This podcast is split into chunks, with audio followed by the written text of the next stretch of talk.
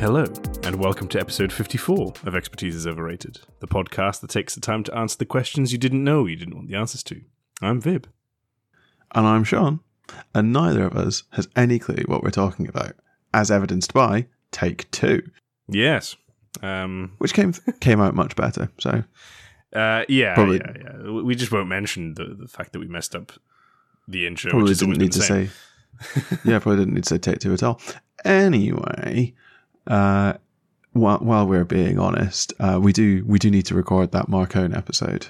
Uh, we're just putting it off now because See- we're, see, we're you're, you're telling the people again in the second take. I don't know why. They don't know. It's already been out for them. Unless, of course, Yeah, it know, hasn't but- come out yet, in which case, I this is that's why. The, that's that's the that's the real risk. I just I just like being honest with people. You know, I like I like to that doesn't to wear my right. heart on my sleeve. Yeah, let, sure. let them know where we're at. All of these things. What do you do for a living again? Tell the truth. Mm, hmm Okay. Yeah. it's like it's like I have a regulatory obligation to be honest or something. Mm, sure. Yeah, Yeah. Could Everyone buys that. the fact that they don't really hurts my feelings. It is weird, isn't it? Like how lawyers are often accused of being liars when it's one of the few professions where you can almost be guaranteed Literally- that that's that's like a thing they can't do. Lo- lose your job and your career if you're caught in a lie of any kind at all. You can lose your career as a lawyer for jumping the barrier on the underground because that's a dishonesty offence. Unless, of course, you're on the Supreme Court in the US. But moving on swiftly. Moving on.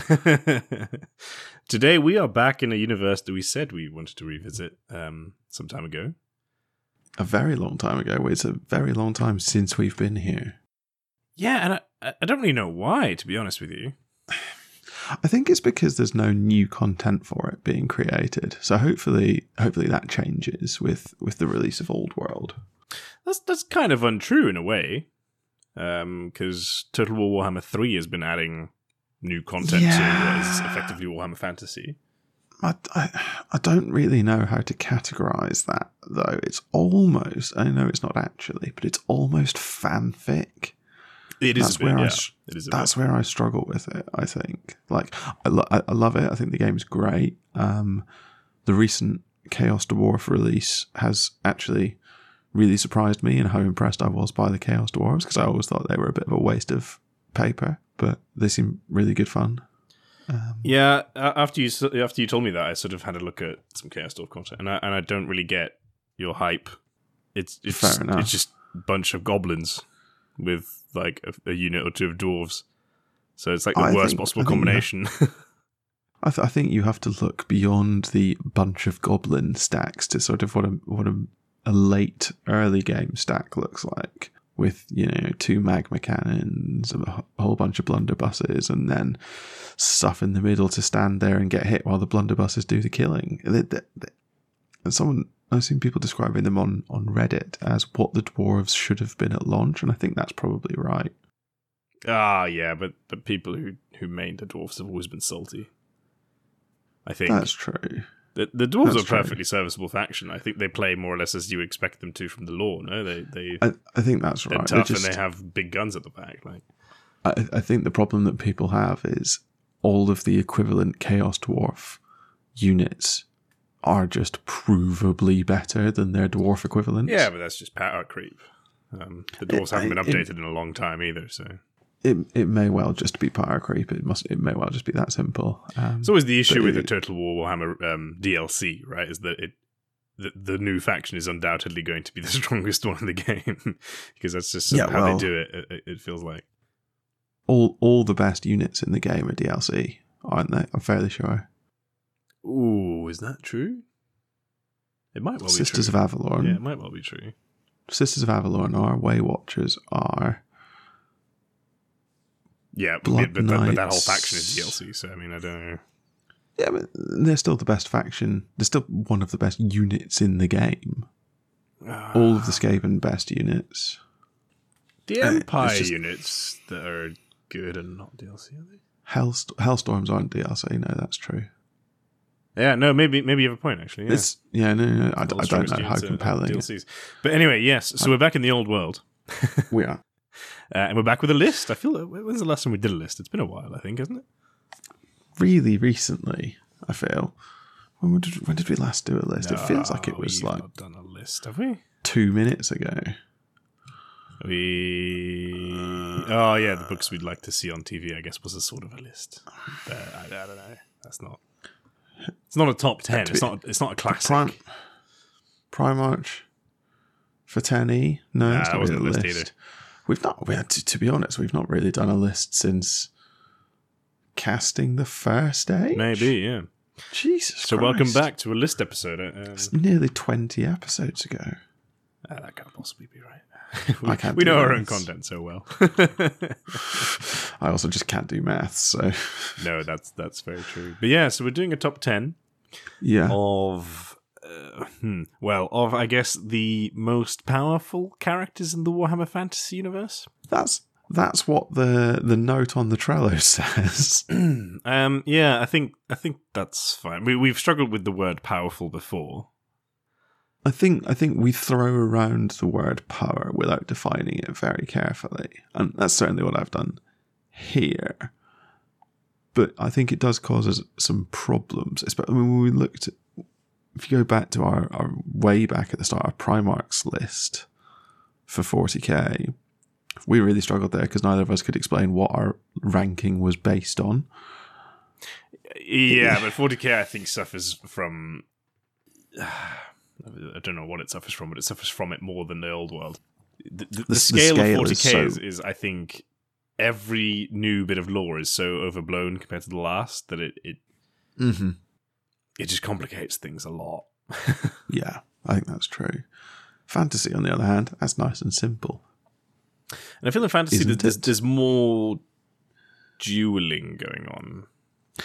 I think that's true, and it's in general everyone feels more comparable as well.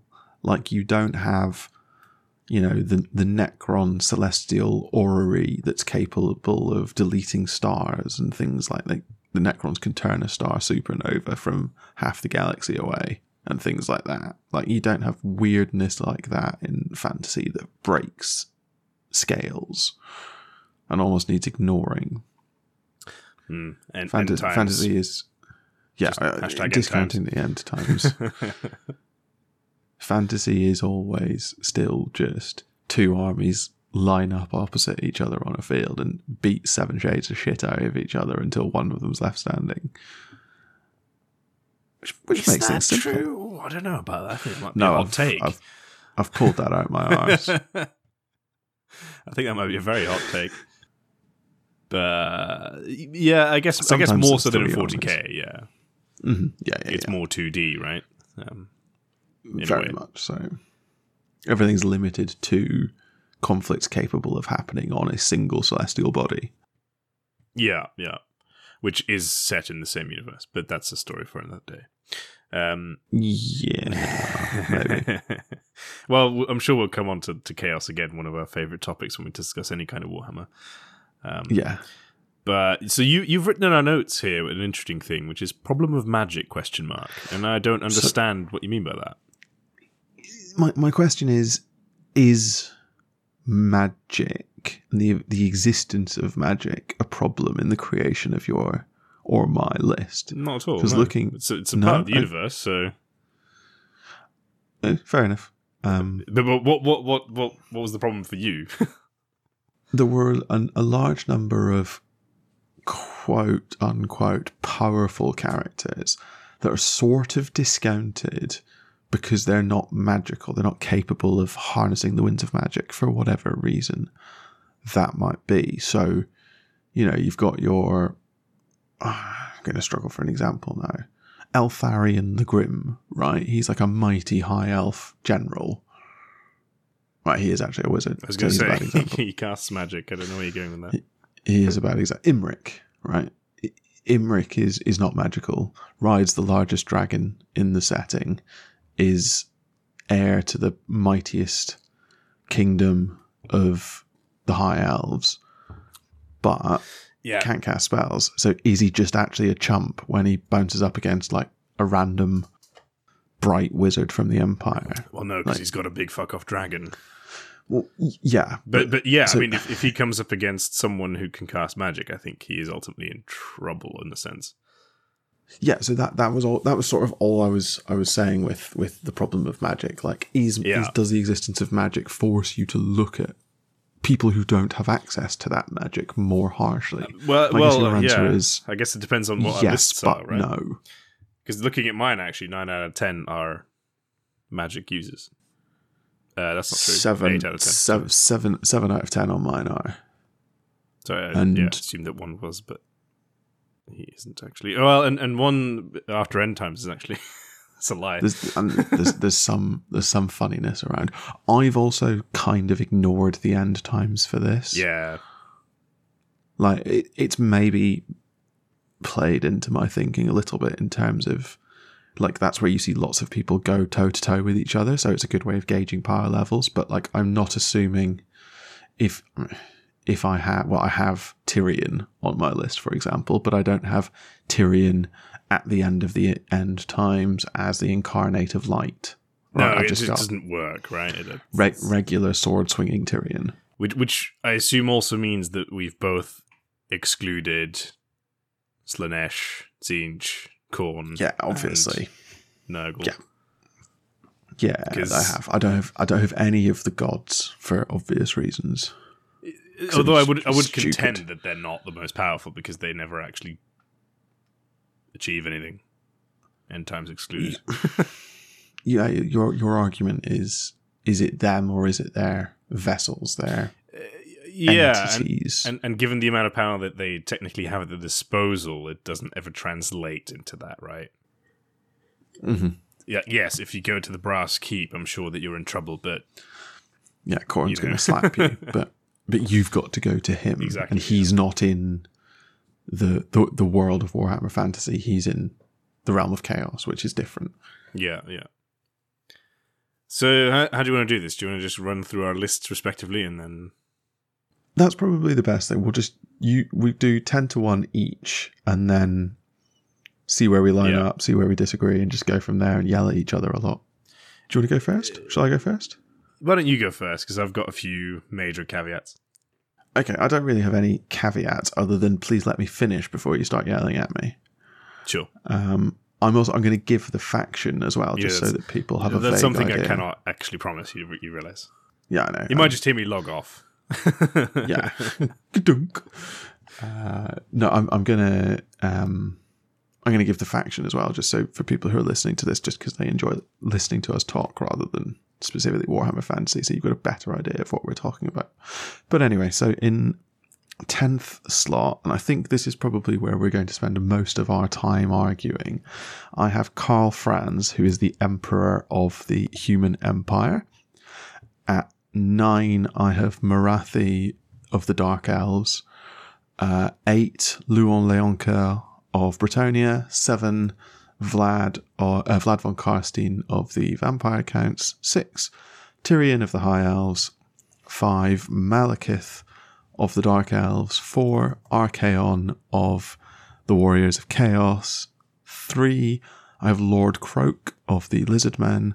Two, I have Teclis of the High Elves. And one, I have Nagash of generic the Undead. Okay, okay. The, the the Kroak Teclis one is one that we'll unpack at some point. Uh, I'm I'm not sure what you wanted me to shout at you for there. Is it The Luo? fa- I- I- no, it was Franz. Franz. I Oh feel like- yeah, yeah, no Franz. But I, I knew that you'd you'd pull some shit like that. At Uh, least the- you at least the- you put him tenth. You know, There is there is a caveat around Franz. what? Because he turns Um, into Sigmar. No, no, no, no, no. So I have I have Karl Franz Emperor. Um, yeah, in terms Of- of, of in terms of Empire, how not- wielded in a global scale, I guess it's it's, it's pretty big. Not e- not even that. I'll, I'll get onto it. Give me give me your list, and then I'll, and then I'll justify Franz. Uh, yeah, so with mine, I- I'll have to caveat it straight away, but well, as in once I've given it to you. Um, so at number ten, I've got the Green Knight, uh, ostensibly of Bretonnia, um, technically, I suppose. Uh, number nine, I agree with you, Morathi of the Dark Elves. Uh, number eight, I've got Grim uh, Grimgor Ironhide of the Orcs. At seven, I've got I'm really tempted to say Manfred, but I just couldn't bring myself to do it, so it has to be Vlad. Vlad von Karstein of the Vampires. Um, then at six, I've got Archaon of Chaos, pretty close to where you put him, I think. Then I've got Tyrion of the High Elves. Then I've got Malekith of the Dark Elves. Then I've got Teclis of the High Elves again. Then Nagash in second and Kroak in first. I am shocked at our overlap. So would you would you care to guess what's special about my list? Um, it's got Grimgor on it, which makes no fucking sense. Uh, yeah, it's not my list at all. Um, this is literally Oh. I googled top ten uh, characters, top You ten strongest characters from. Warhammer Fantasy, and this was one from a Total War discussion forum. Um, You cheat. yeah, because I, I sort of looked at it and thought, oh, maybe I could sell this to Sean. And weirdly, Grimgor's the one that you pointed out as being the weird one. I don't. I don't like Grimgor on there. He's the only one. Uh, you've got Grimgor and the Green Knight rather than Franz and Luol. And otherwise, we have exactly the same people, just in different Pretty orders. much. Yeah, and this is the thing when I saw this list, I was like, oh, I find it hard to disagree with that, except for the cases which we'll talk about um, later, because there are some exceptions that I want to just sort of run by you, I suppose, or, or, or characters that um, I wanted. Okay. I, I was actually really Do- tempted to really mess with you and put Kerillian from Vermintide in, in number one, but I think the yelling would have been of such proportions that Do, do you have any honourable mentions then? So people that you well, obviously not because you didn't do any fucking thinking yourself. Um, No, actually, the, the people I genuinely consider, and then, and so the first two I'll mention are we have to debate them because they're not current. So that would be Aenarion and Caledor Dragon Tamer, yeah, they they I thought about as well. and they they would easily replace Teclis and Tyrion for sure. Um, Yep. And I, th- it's hard to beat Kroak, but I think they might. Certainly, Aenarion might be- beat Kroak.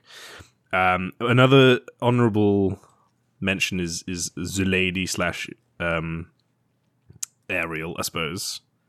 But she's A- Ariel, kind of a weird Ariel one. is not the lady, to be completely clear. uh, sorry, yes, Isha, right? Ariel is Isha. Yes, that's right. Um, and the lady is Lileath. Lileath? Lileath? Yeah, Lileath. Yeah, but Ladriel. But they're they're both kicking about and are gods. Yeah, so A- Ariel was on my um, honorable mentions as well, but I decided she was too complicated. Same with Orion, actually. Just too complicated. Don't want to deal with that. Uh, yeah, Orion is an interesting one. I, I hadn't considered him, but I, I had considered Durthu slash Coeddil because I don't really know if there's a pertinent difference between the two. I think Durthu is the, the eldest, so if it's going to be either, Yeah. it's going to be Durthu. But they're, I But think just they're the, the ones who end up tree, mate. surviving, right? Ultimately. He's just he's just a tree, just like set him on fire, be fine. Yeah, maybe. Uh, and then, of course, we get weird because then I thought Skarbrand, Skarbrand, Yeah, Ka'Bandha, Kairos, Ku'gath, Fikari, Be'lakor. pick pick a greater demon and we can discuss. I had that as well. I had that as well. Uh, and I also with the same the same problem that you have with Aenarion and and Caledor, you sort of have with um like Morcar and people like that, or um Asavar Kul. Asvarkul? Yeah, like the the, the previous ever chosens. Um, but again, they're not around, so so just stick with the ones that are current. Yeah. Uh, yeah, and I mean, with the inclusion of Kroak, you instantly get rid of um, people like Mazdamundi and any Slann priest who are all absurdly was- powerful. that was my thinking. It's like I'm only going to take one Slann because, you know, it's it's sort of the same with Vlad, right? You could probably replace Vlad with Neferata or Abhorash or W'soran or Manfred. not Manfred. Um, Well, Hmm. no, but, but I think with Vlad, the importance there is that, that the charisma plays a role. yeah, so Vlad Vlad is a higher. The other, the only one who could really challenge Vlad for his like for the vampire count spot is Abhorash, I think. Mhm. Um, but we don't ever see him do anything. Like Abhorash is basically a firstborn vampire, so he's the same. Assuming Vlad is who everyone thinks he is, um, Abhorash is basically just Vlad, but doesn't need to drink blood. Yeah. But that doesn't really. I don't know. I didn't. I, I, I just. I, I like Vlad, so Vlad was the one I put on my list. no, that's fair. Um, the man, the Manfred point is a good challenge, though. But let, let's try and be a bit bit sequential about this. So, talk me through the Green Knight of Bretonnia. See, this is ultimately why I ended up going with this this list that I just purely stole off of the internet. Um, yeah, and I'm lazy.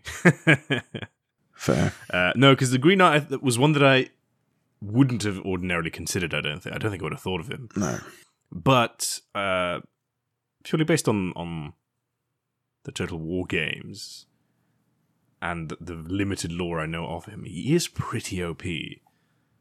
But I guess he's unusual in that he's not really permanent, yeah, he's a bit. unlike I suppose the others. But but maybe that puts him on par with with a greater demon like Ka'Bandha, who's also not really permanent.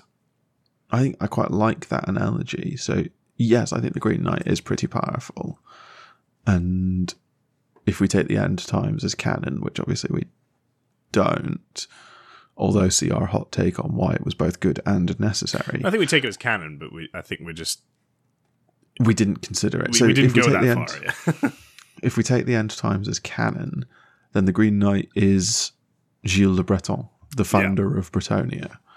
Um, but I don't know. He, he it does. He does feel quite greater demon e, like the soul of Bretonnia, who rides forth to protect her in her hours of need. Yeah, it's it's a little bit Sigmar-y, isn't it? it's a bit. It's a bit Sigmar. It's a bit. I don't know. I don't. I don't like ancestor. It's a bit like a dwarven ancestor god. I, I don't really like the inclusion. If they're allowed, then I think you're right that it, he belongs on the list. I almost wonder if he's low, if he's allowed. Yeah, if you're going to throw people like Sigmar into the mix, Yeah, yeah, it gets Or really like- complicated at that point, doesn't it? It just, it just, it just does. The, the issue I'm having is I don't know who I would put there. So, so you put Karl Franz in tenth. Walk, Yeah. walk me through that because I'm finding myself not able to agree. Tell you who I might actually put at tenth, and we haven't mentioned, um, is one of the dragons from Cathay. I just don't know enough about That them. that's sort of why I didn't go for it. But they are, by whole accounts, quite Pretty- powerful from what we've seen. it's if it's if it's if it's any of the dragons, it's probably the celestial dragon emperor. Right, we've got to assume that they're at the top of whatever pecking order there is over in Cathay. but then, are they around? Yeah, yeah, yeah. And are they fairly and sure are they, not like a Gilles Le Breton or a or a Sigmar? No, I think no, I think they're like a um an aerial. right. Okay. Fine. I think, or a or a Mazda, probably more like an aerial. Yeah. or a Malekith, in fact, like a found. They founded Cathay, and are now the ruler thereof. yeah. Yeah. So so that that would be my maybe non. I just, it's Yeah. probably you're probably right, but I don't know enough about them. Yeah. No. Exactly. Yeah, I think that, that's part of the By, issue. There's a car by France. contrast, Karl Franz. So you have to do a little bit of work here because Karl Franz is just a vanilla human. So you throw a stone at him and he dies. I I accept that, right? But time and time again in the lore, we see that Karl Franz's most useful trait is not as a general, it's not as a warrior, it's as a statesman. His ability to bring disparate peoples together, to unite the empire, and then unite the forces of order against yeah. um, against chaos. That is in and of itself po- powerful. So, But he only ever really does that for the end times, doesn't he? no, he does it like all the way through his tenure as emperor.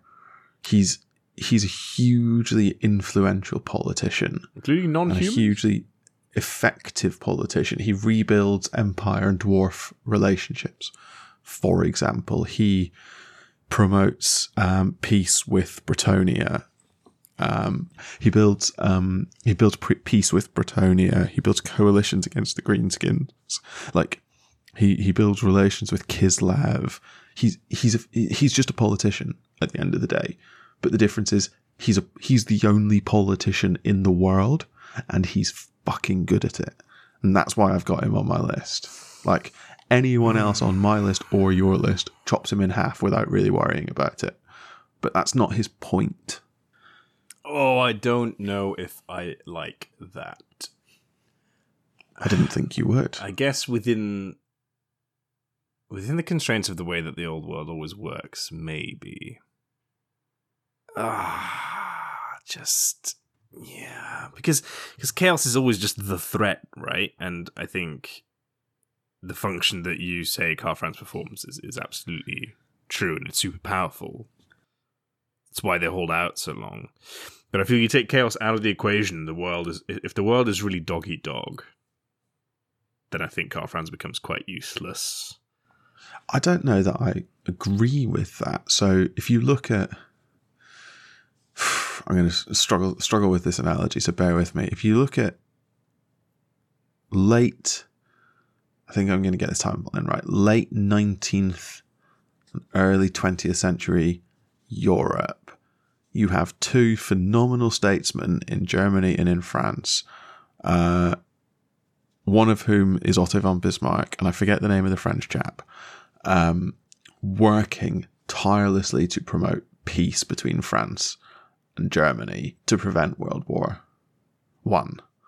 Right? And eventually they fail, and World War One comes along and basically and, and ruins Europe for the next hundred years. But in that time, when there's two people working at peace, the entire continent benefits, and there's no existential threat in Europe in the late 18th and early, sorry, late 19th and early 20th centuries. You've just got like a load of countries who probably just want to go and slap each other about a bit, which is the old world but you've got people working at peace, pushing at peace because they understand that peace makes everyone richer, peace makes everyone healthier, peace makes everyone better. And that's, I think, the role that Karl Franz would do, even if you take out the existential threat. And you're still going to have an existential threat anyway, because you've got Malekith and you've got the orcs. So you're always going to have an external threat. I mean, Malekith being a threat is a, is a whole separate debate.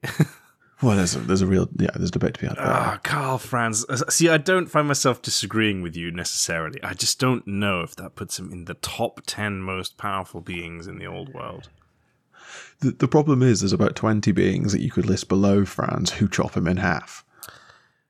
Yeah, and so many of the things that you described just just don't apply to a lot of the characters because it, like make diplomacy is like just not yeah. a thing, right? For a lot It's of people. it's it's an unfair barometer by which to judge everyone else because it doesn't make sense for uh, anyone else. Yeah, because at that point you have to start considering, it, and this is where my, my lore knowledge really lets me down, perhaps. But like the Council of the Skaven,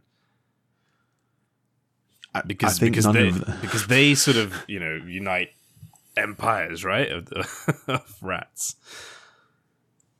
Assuming the Skaven are real, um, that's I guess the bigger problem. I suppose, but there's no individual standout there like Franz is.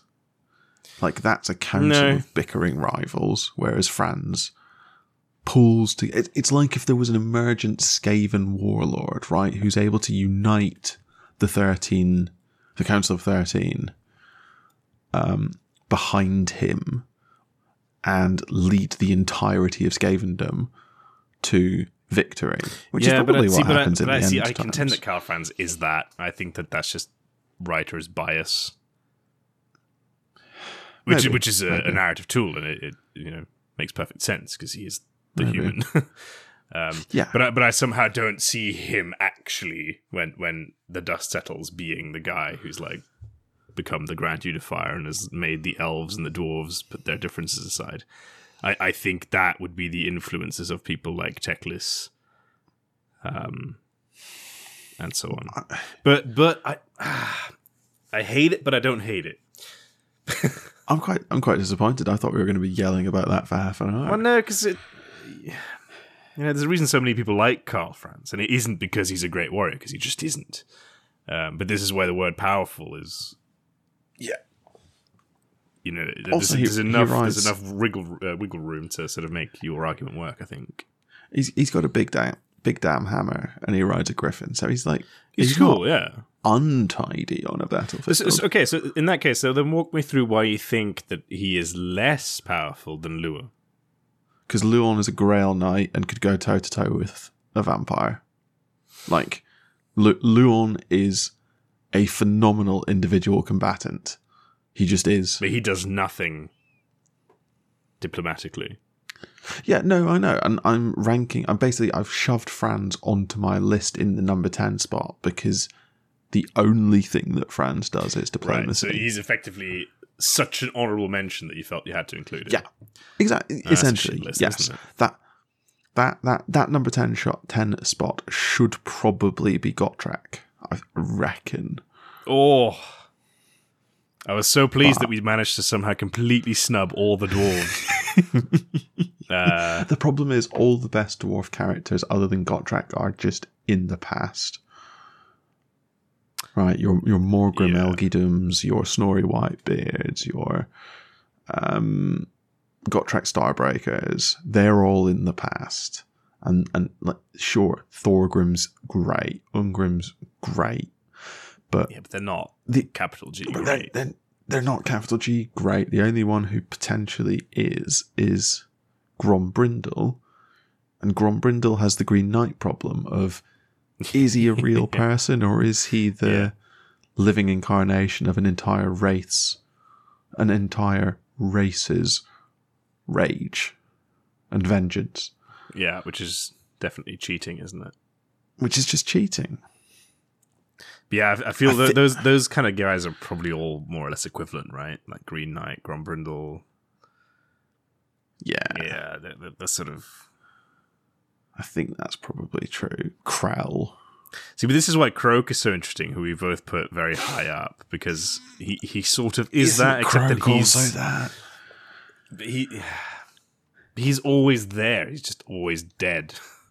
I think that's the difference. Isn't Kroak just another Vlad? Yeah, he's like an undead lizard.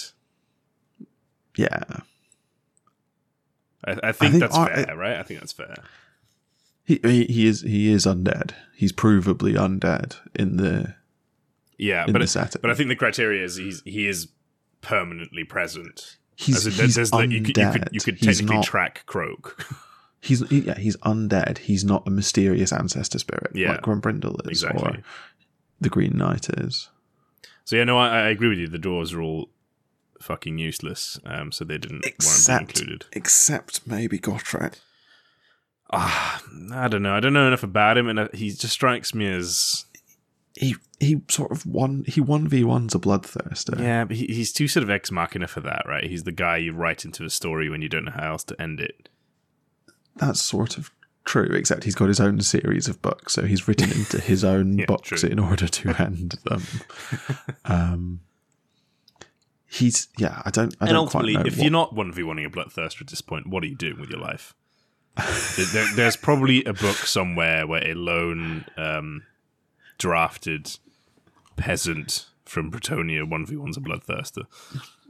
Bloodthirsters are the Warhammer fantasy equivalent of getting warfed. that, that is a weird sentence I never thought I'd hear. Um, They are, they are though. I mean, it's yeah, it's hard to it's hard to I'm find not- fault with that statement. Really, I I'm- was like, is I'm that tinfoil? wrong. It's it's probably tinfoil, but It's probably tinfoil, but it's also correct. That's one of those comments that isn't just a, a casual throwaway, which you told me off for, for before we started recording. Um, Yeah, no, I'd stand behind that one if you tried yeah. to tinfoil me. I might have to write that one down. Um, There, uh, there's, there's, there's a few things still to talk about, which is good because we're only half an hour in. Grimgor Ironhide. yeah, now I'll say that that one I think may have been Dumb slightly box of- biased by the end times. I think I think it has to be dumb as a box of rocks orc. Like he's got nothing special other than he's a big orc. Yeah.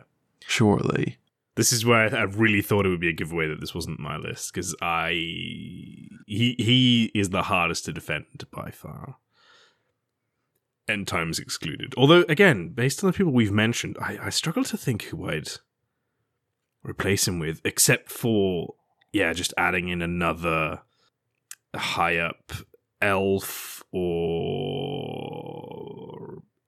lizard, like Kroq-Gar, maybe. Um, I, my problem is I don't know enough about the lizards, which is kind of also why I've got Kroak because I, basically went. There should probably be a Slann on here, so I'll just shove Kroak on and he- be done yeah, but it. he's just absurdly powerful and is, is like one of the most ancient beings around. But for Grimgor, yeah, maybe Neferata, I guess, would be one. The one that I considered actually changing for was Settra, perhaps, or mm, Arkhan, Yeah. the Black. So, so the other undead, major undead faction. Yeah, Tomb Kings. of the But- Tomb but- but- Kings. In isolation, they're just. Yeah. Could If if Settra was like the Tomb Emperor, and and sort of did, had a Karl Franz element where he unites everyone together somehow, maybe. But Settra just kind of just hates Nagash, and that's his whole thing. Oh, so, Se- yeah, like Settra's a big fucking deal, but kind of only amongst the Tomb Kings. That he is the preeminent Tomb King. Yeah, but it's but just he's not, not really enough. He's not. It's, it's not really. Whereas I feel enough. Grimgor is probably the preeminent orc, and it is enough. and that means enough. Yeah, that that means something.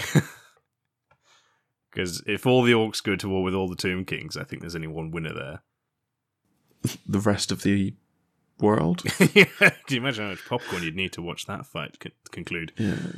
Uh, so yeah, Grimgor's weird, but but I kind of like it because I feel the orcs.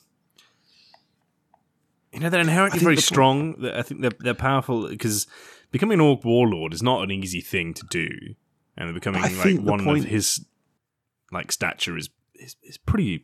It's pretty badass.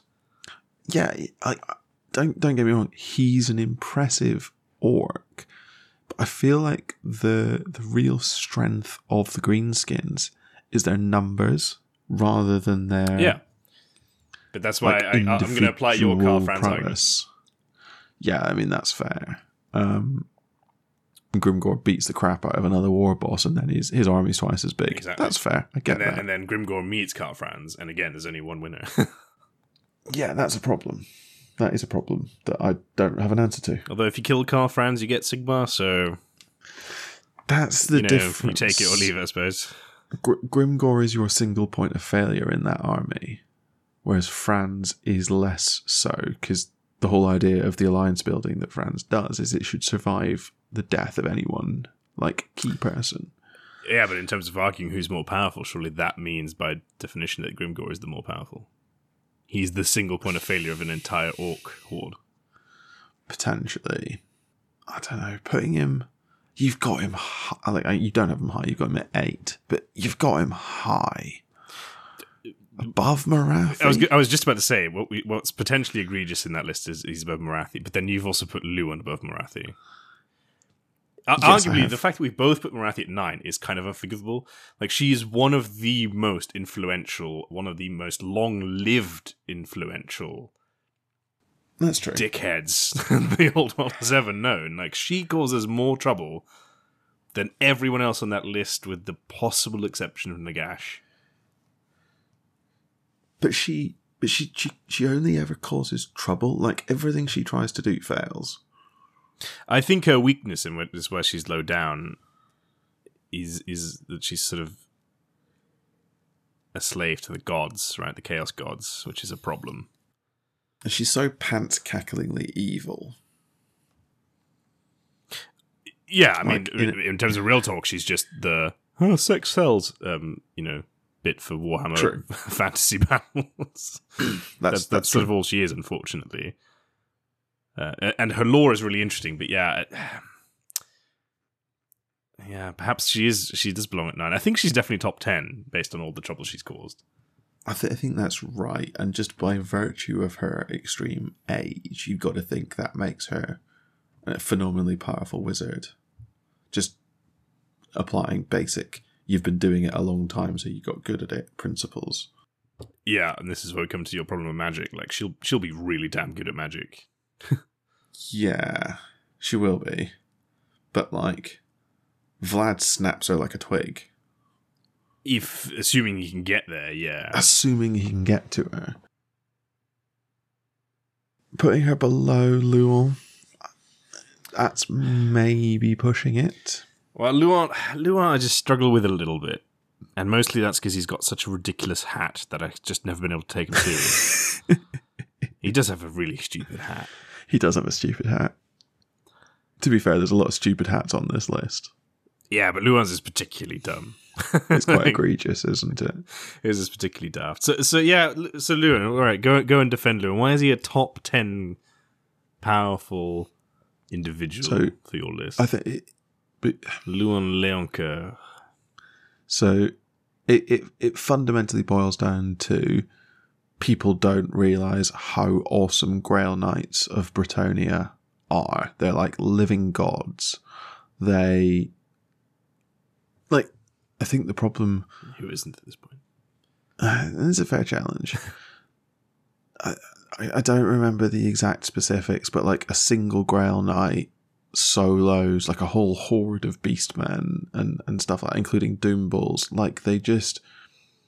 A Grail Knight is not human anymore. There, there's something else, something like ascended. And Yeah, which is- Very sorry before you, before you go into it. It's a bit similar to what what we once contended about Chaos Warriors, right? yes, Like one one Chaos Warrior is just absurd. Yeah, it's it's the the book that I remember talking about. Troll Slayer Yeah. has a single Chaos Warrior in it that's like just like, well, we're all dead. Yeah, yeah, exactly. Can't deal with that. And a, a Grail Knight is the Bretonnian equivalent of that, Yeah. but like they're like chosen level, at least. But is Louen So any any more elevated? Do you think?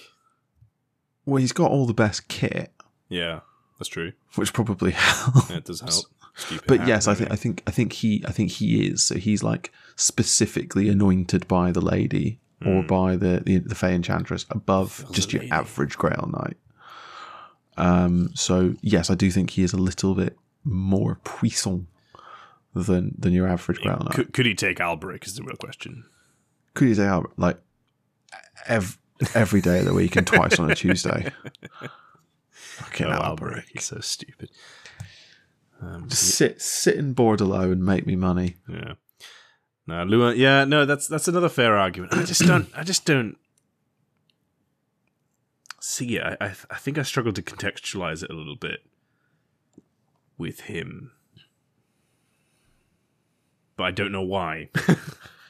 So a, a, Great a content, everyone. hippogriff. Great content. Yeah, well done. This is difficult, and I don't know why. A hippogriff is less impressive than a griffin or a dragon, I grant you.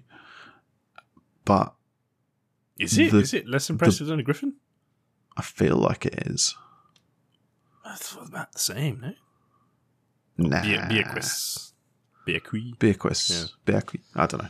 Beaquis. Beaky. Beaky. Beaky. It's a cool name. Uh, it is a good name. Uh, but no, I, I don't know. I just I, I feel like his mount maybe is less impressive, but like the being riding it is so phenomenally more impressive. But Did- I, I could yeah. I don't feel particularly strongly about Louen at eight. Like there are other. Yeah. What I think we're learning from doing this is that there actually aren't that many like single OP powerful characters to think about in this No, universe. there's, there's there's no one screaming out, "Why am I not on your list?" Be- Before I actually don't move on, there's one honorable mention I do maybe want to sneak in, which is which is Deathmaster Snikch. But his power is so hard to quantify because again, you, you put him one v one versus anyone on the top ten, I think he, he loses to Karl Franz. But I think he kills you before if- you know he's there. Yeah, if if Franz sees him coming, he's already lost. But I don't know. I don't. I don't like the Skaven. No, they're, they're, they're fundamentally too squishy and too short lived to really be Yeah, included, I think. But it's but the, the- there's something about Louen that I, I don't like. I think he's almost more egregious than Karl Franz, but I can't quite put my finger on why. It's really frustrating. It's Since I amazing that he's like at he number should- eight, where I put Grimgor, which is also the one I hate most about my list. I feel like he should be easier to defend than Karl Franz, but I'm sort of struggling to defend him. I'm not replacing him with Grimgor because that's fucking stupid. Because why Louen then The and not only- not the Fey Enchantress? If we're talking Bretonnians. Cause like, I don't, I, I don't, I don't find the Fey Enchantress particularly compelling. No, I, I I don't don't, know she- too much about her to be honest. She's, she's kind of mysterious, but And I think that might be the problem that I'm having with Louen. I'm fairly confident that he's a phenomenally powerful human combatant, like up head and shoulders above most humans. But if you were to turn around and say, no, that should just be Eltharion, for example, I'd probably be like, yeah, probably. It, it, it- Like, and that's the sort of comparison to struggle with, right? You mentioned Imrik at the start, who is one of the mightiest elf lords, and so, so this is where we Yeah. start to. to there's, there's so little direct comparison, right? You know, if you have an, a high elf fighting uh, a Bretonnian Grail Knight, like how does that end? It's it's hard to judge. Yeah, and the answer is probably it, com- it comes down to at that point who who it is. So like, Louen loses to Tyrion. Like I, I I don't think that's even remotely a question. But does Louen lose to Imrik if Imrik's if Imrik's on If foot, they're both on foot? if Imrik's on foot, I, I don't know, but foot, I don't. I think he- I think Louen probably wins if Imrik gets to bring Myth Minathnia or whatever it's called. Yeah. Im- Imrik wins, and he he wins hard. But Imrik is a, a nails one to one fighter who's been around for a lot longer than Louen, right? That's also true.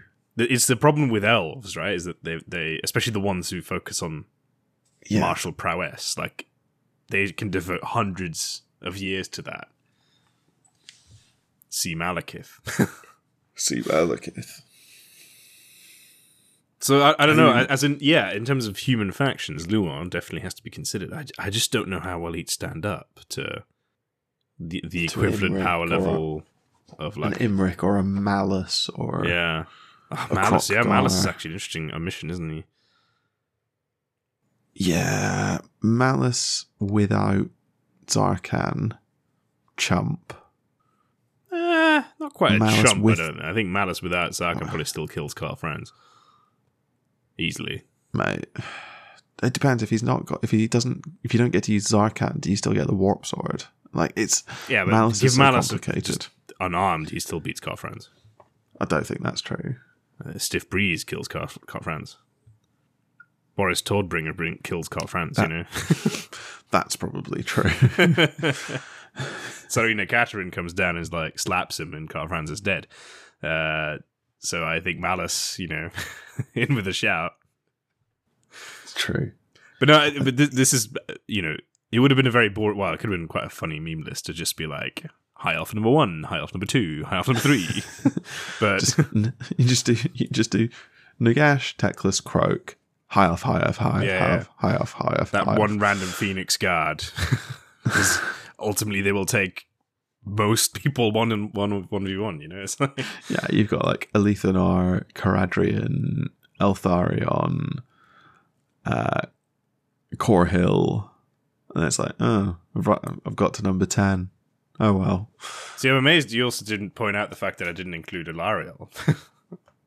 I did. I did notice you didn't include Alarielle, and I thought, you know, this is personal growth on your part, and I didn't want to call attention to it. uh, I, well, I think looking her, her power is again so hard to define. I I don't think she's a combatant. I think that's like that's a total war Warhammer ism. Yeah, but but but again, then you end up in the Carl Franz world, right? Because she's like the unifier of the High Elves when the time comes. True, but Franz Franz does lead armies. Alarielle is a a figurehead. She's she's like a rallying symbol. Yeah, but the person who pulls the elves together is Tyrion. It's not Alarielle. It's it's Tyrion. So it's interesting. We both have Tyrion and Teclis, and both have Teclis higher. Yep. Whereas they're really kind of a double act, right? Because I don't think Tyrion does anything smart without Teclis's advice.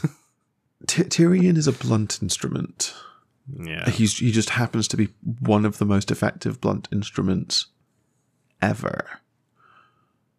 Yeah, I think what's notable about Tyrion is that his mount is completely unremarkable. Well, I mean, it's a very remarkable horse, but it's a horse. It's a very shiny horse, but yes, it's just like a horse. Archaon, right? You know, it's just a. I mean, Chaos Horse is inherently, I guess, kind of remarkable as well. But Dor- Dor- Dorghar isn't uh, a peasant pedant alert. Dorghar isn't a horse. Dorghar is a demon who takes the shape of a horse. It's a Yeah, very same thing. small difference. It's it's Chaos Horse it's or Chorse, no. if you will. it's, th th there is a difference. Yeah, There but a- but you know, but this is again when then you look at the light, the, the side of good, and there's so many things that are like, are you just a demon, but a good kind of demon thing? But yeah, no Yeah. point point taken. Uh, Harkin's horse But- is, is a chorse, so But but yes, you're you're right. Um, the the Teclis, uh, Tyrion's horse is is literally just a horse. yeah. It So is- so interesting thing about Tyrion. So I guess that the interesting things there is that we both put Tyrion one rank below Malekith, which I think is quite telling, and we both end up putting Teclis above Malekith, which I think is also quite telling.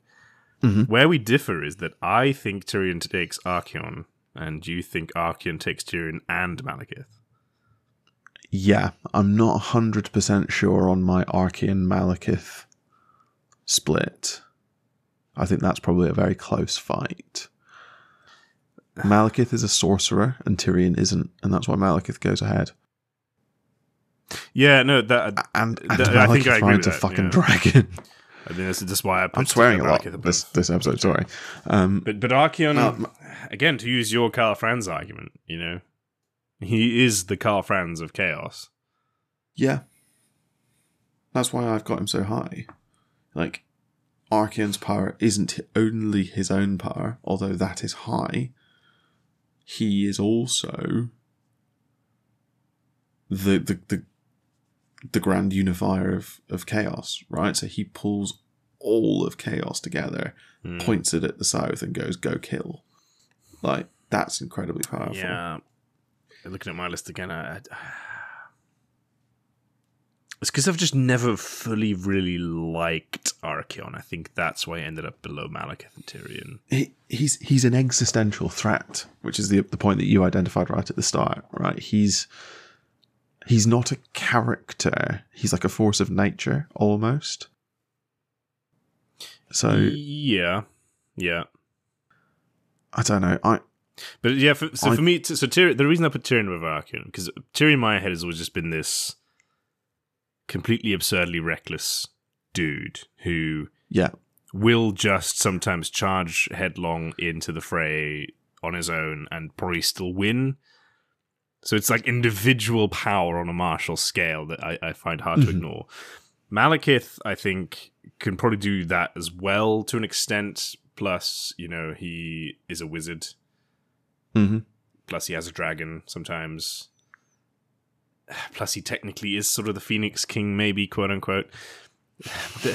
What I don't know about Malekith is if he just stops being such a bell end, he probably could unite the elves. Yeah, yeah. I think that's I think that's exactly right. Malekith is his own worst enemy, and if you go back to the uh, when he's passed over for the Phoenix throne, if he just throws himself into being the next Phoenix King, you you you have no problem at all. yeah. But he just turns into this like salty little Yeah. incel, and it's it's just so So stupid. in, instead of waiting maybe like a century to ascend the To- Phoenix to be he's like fair- thousands to be of fair, years.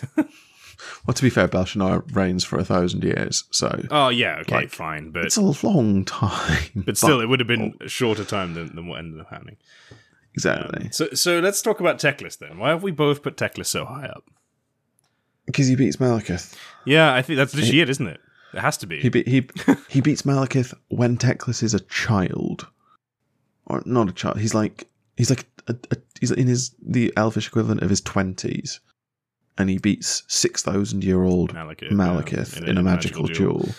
Yeah, no, that's exactly right. Yeah, and he then goes on to be you know everything that he does in the end times.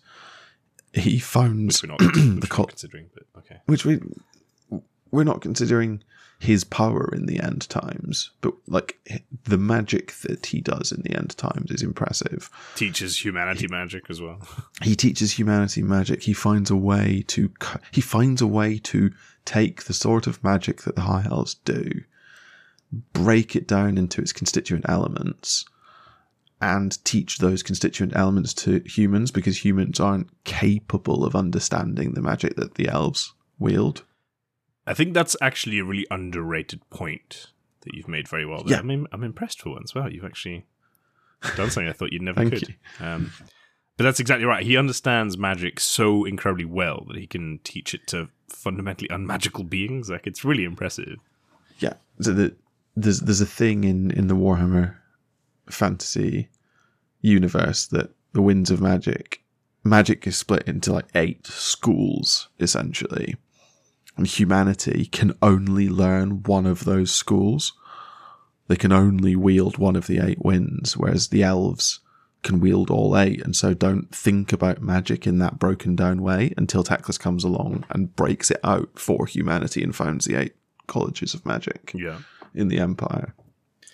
Which- Which is yeah, like, it's just like It's super impressive, yeah. that's that's Dumbledore levels of magical understanding. And the only other being that I know of that we see with that level of mastery of magic is Nagash. Kroak, maybe. I don't know. Yeah, so with don't Kroak, I, I must say I, I've made a little bit of an educated guess. Um, because I think Croak is so ancient that he's essentially just old one adjacent.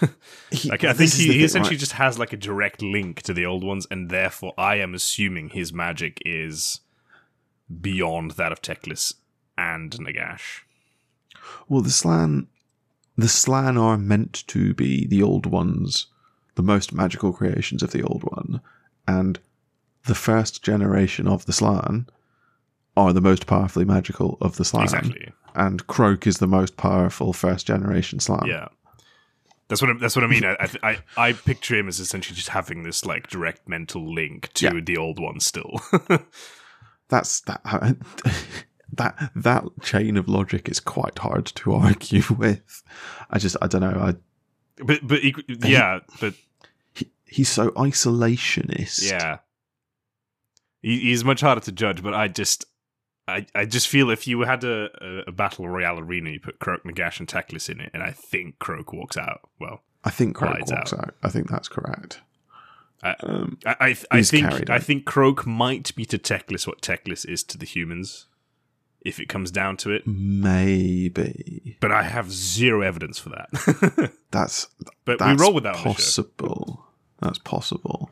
I- I just don't know. So that's why I've got him at three because I know that those three are head and shoulders above everyone else, I think they have to be. Yeah, and and I have him at three because he's the one I know the least about.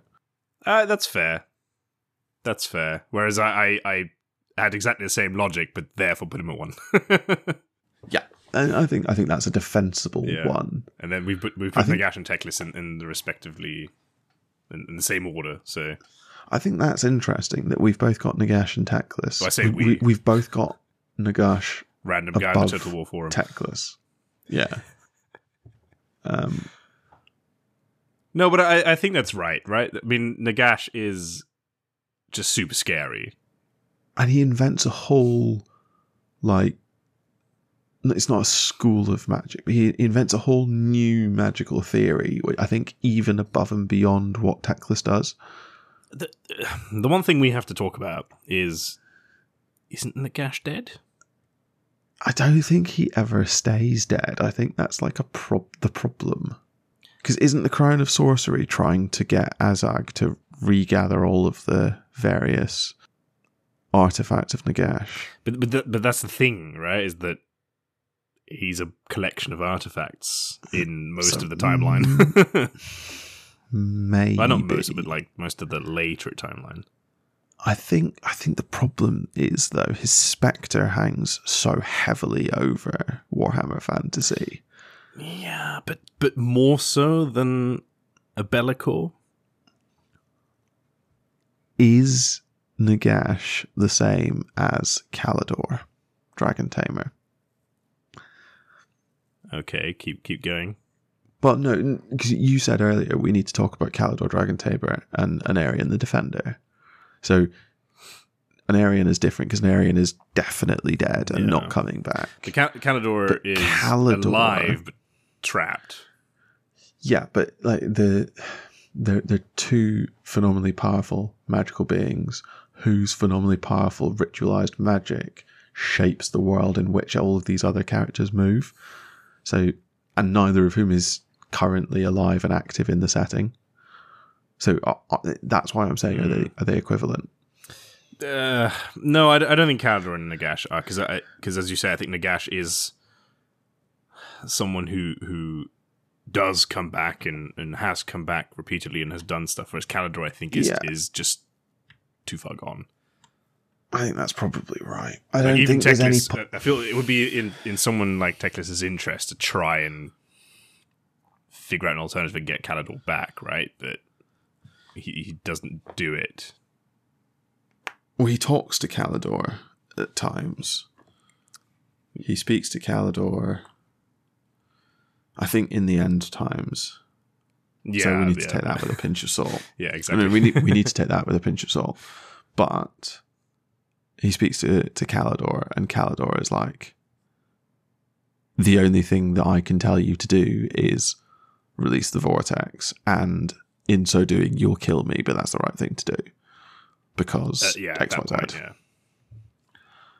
but there are what is it i can't remember the book but he also like talks to Morathi at some point i don't think this is end times i think this is in the Tyrion and Teclis books and he essentially like Morathi is trying to work out how to unshackle and un- unbind the vortex and then shackle the magic to her own devices and Caledor is like Nah, mate.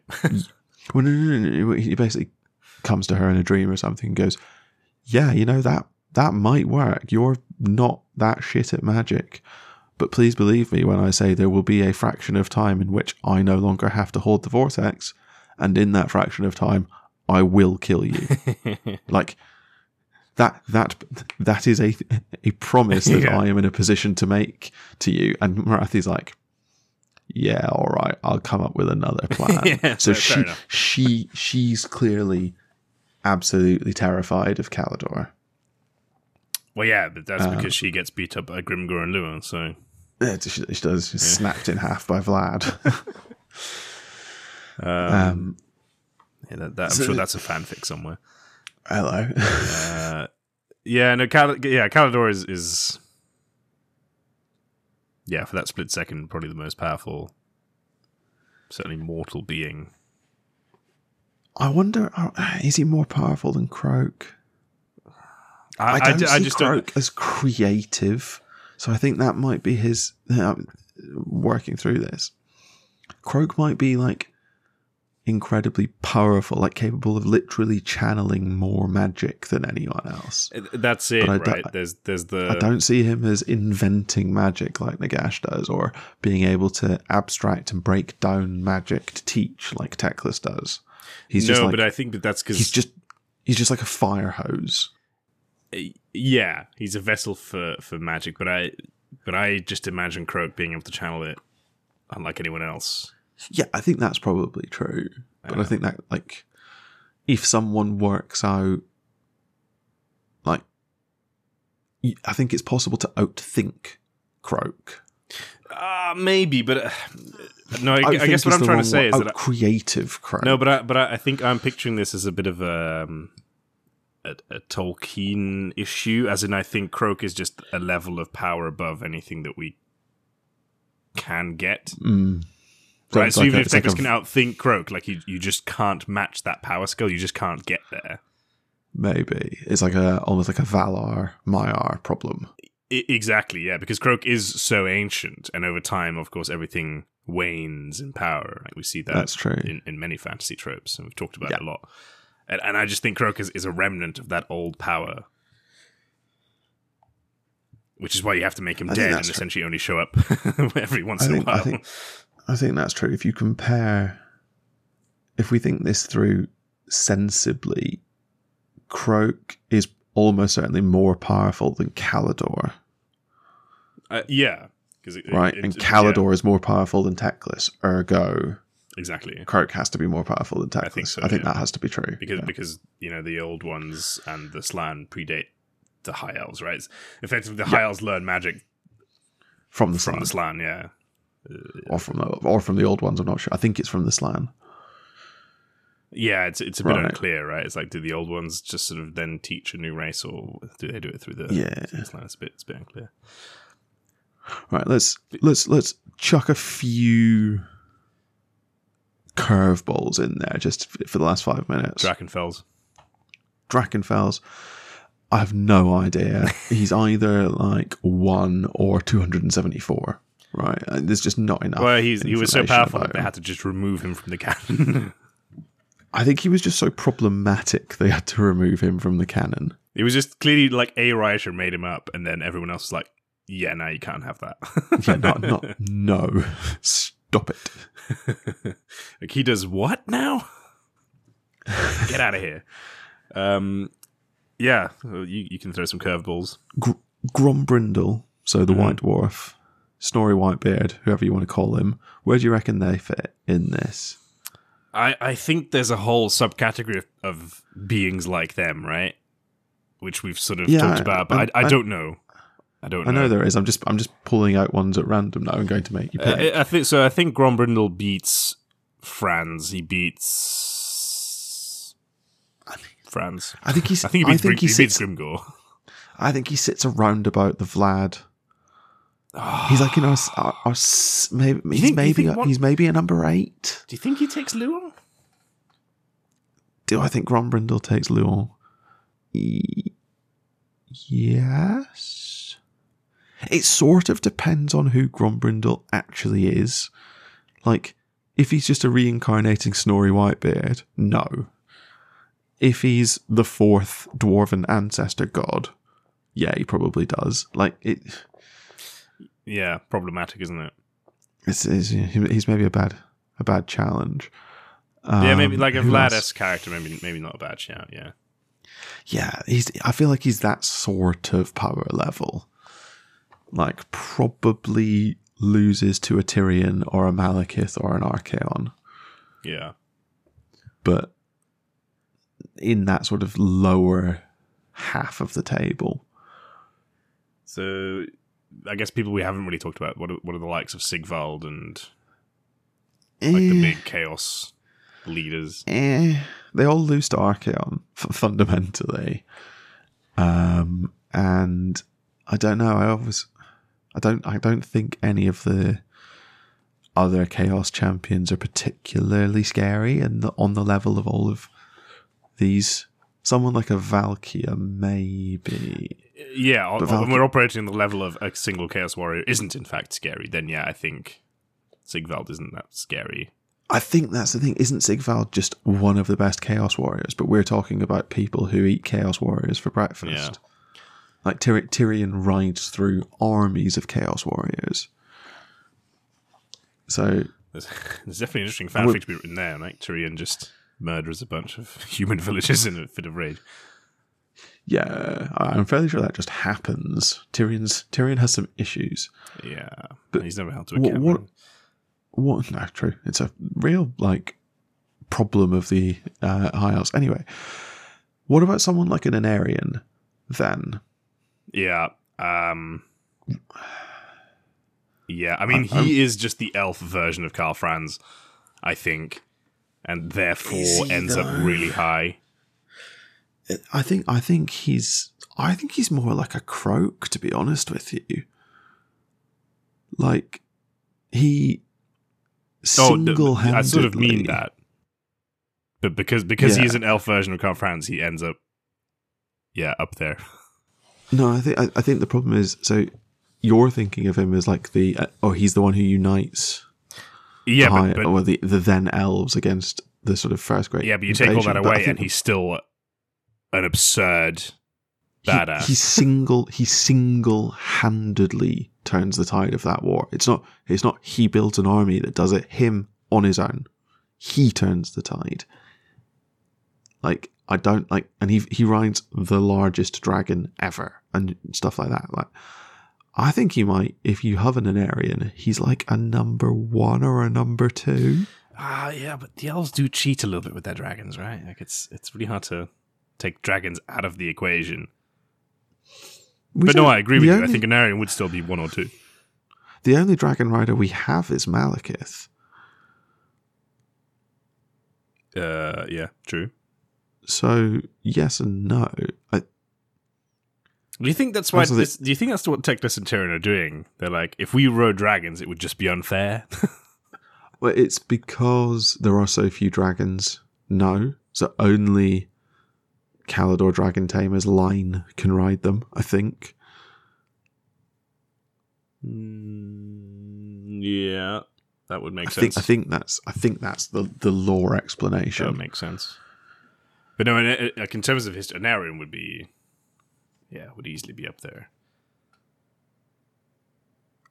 But then, but then we're also talking, you know, Skarbrand Well, before was Skarbrand say, was If neutered. we're, if we're if we're having an area and we need to have the the Skarbrand, Ka'Bandha, Ku'gath, Kairos, N'Kari. Yeah, but I don't think there can be any debate Conversation. That, that if Skarbrand is Skarbrand before Skarbrand tries to take on Khorne, like let that sink in for a minute. this guy tries to take on the Yeah. god It- it- it and then loses. badly for yeah, I mean, of course, but you're clear. taking on. Like, what do you expect? Yeah, no, I know what you mean. Um, I don't know that Skarbrand receives much of a power down after he tries to take on Khorne. He loses his wings, but he just becomes really angry all the time, like even more so. Yeah, I think that's a bit akin to sort of dismounting from a dragon, right? For him. Yeah, sure. But I, but I, I think he beats all the other demons in the list. you With, reckon with Skarbrand? yeah, with with the exception maybe of Kairos, because but, but Kairos is just too weird. It's probably a bit of a coin flip for all four of them. I suspect. Uh, all four what being Skarbrand, Kairos, Ku'gath, and Kari. Yeah. If we assume that those are the four foremost of the, the god servants, it's probably just a coin flip, Uh, d- hmm. mm, mm, uh, depending on which god is in the ascendancy. Yeah, that's that's pretty fair. It it, sort of depends, right? Because ultimately, I think to the mo- the mortal world, Ku'gath would probably do the most damage, right? Because plagues and and stuff. It, it's a it's a really weird one, isn't it? Because like one v one, Skarbrand does the most damage to an army, like hands down, no question. That's true on the tabletop. The the bloodthirsters bloodthirsters were the most expensive greater demons, and they did the most damage. But the the great unclean ones, you're probably right, do like long term the most damage to civilization. Although I can never take them seriously because I, I always just picture myself looking Ku'gath straight in the eye and just popping a penicillin, and he just goes no. Just flick one into his open tummy. Gotcha. But, but there's also that whole school of thought that like great and clean ones just want to be everyone's friends, right? Have you heard that? Yeah, yeah, that's a, that's that's like a pretty common theory. Well, it's not even a theory. It's just I think like, it's just yeah, I just hate it. uh, so so yeah, I mean it's it's difficult with those guys because yeah, Skarbrand. You know, if, if Skarbrand comes running at me, I think I'd be more concerned. I'm actually saying if, if Kairos Fate Weaver ran at me, I'd be like, what the fuck is going on? why do I, why is there a two headed bird running at me, and why does it keep bumping into things? Yeah, those guys, I think they're just too hard to comprehend. But oh crap! I turned into a pile of goo. turns out I was Nurgle all along. Right. I think I think we're veering into insane. So Yeah, I think at this point we just have to ask the listeners who've made it this far. Hey, hey, thank you. Um, well done. Um, That's be, yeah, if you are a fan of the old world, let let us know who you think the top ten are, and if there's any that we've completely overlooked. I'm sure there is someone. Absolutely. I I have this nagging feeling that we've overlooked someone really quite important, So do I. It's bugging me. but I, I can't think who or what. I, f- I feel I feel like the, there's a couple of vampire challenges. So Abhorash and Neferata, I think, are big challenges Ah, just, to, especially to like Vlad. Can you have Vlad if you don't have Neferata? I think the answer is yes, because that man oozes charisma. Th- that's literally it, right? Th- but doesn't Neferata? Well, she she kind of hates people too much. It's it's it's not the same. I don't think. I always picture like Vlad could pull off just being an elect count. If that didn't Yeah, mean he well, had he- to be an elect count and not like you know. he tries it. He tries it in the end times. He basically, I don't remember who he's talking to, but he's basically like, look, there's a good chance at the end of this, most of the elect accounts are dead, and I'm technically still the elect account of Stirland, so I could be emperor. And everyone's like, Oh no! well, he's not wrong, but he's also definitely wrong. it's quite yeah. funny. That's No, all. so so Um, there, there, there's probably some vampiric challenges. Abhorash is just too much of an unknown for me. But he's also definitely dead, isn't he? Is he still around? no, he's definitely alive. Yeah, he just doesn't get involved. Uh, yeah, maybe that's. I just don't know anything about him really, other than yeah, he is absurdly powerful. But Yeah, yeah, like yeah, I'm sure we've we've missed someone off, and we'll be crucified for it. oh no doubt. I'm looking forward to it. But I think all that remains is to say thank you for listening to this episode of Expertise is Overrated. No doubt we've said some things that were either objectively wrong or downright offensive. As ever, feel free to let us know, rate the podcast and leave us a comment, or drop us an email at expertiseisoverrated at gmail.com, tweet us at zero expertise, check out our website, expertiseisoverrated.podbean.com, or come join us on our Discord server. if you're lucky, we might just argue with you in one of our upcoming episodes, and if you're really lucky, we might call you an idiot. Come back next time for some more absolute nonsense.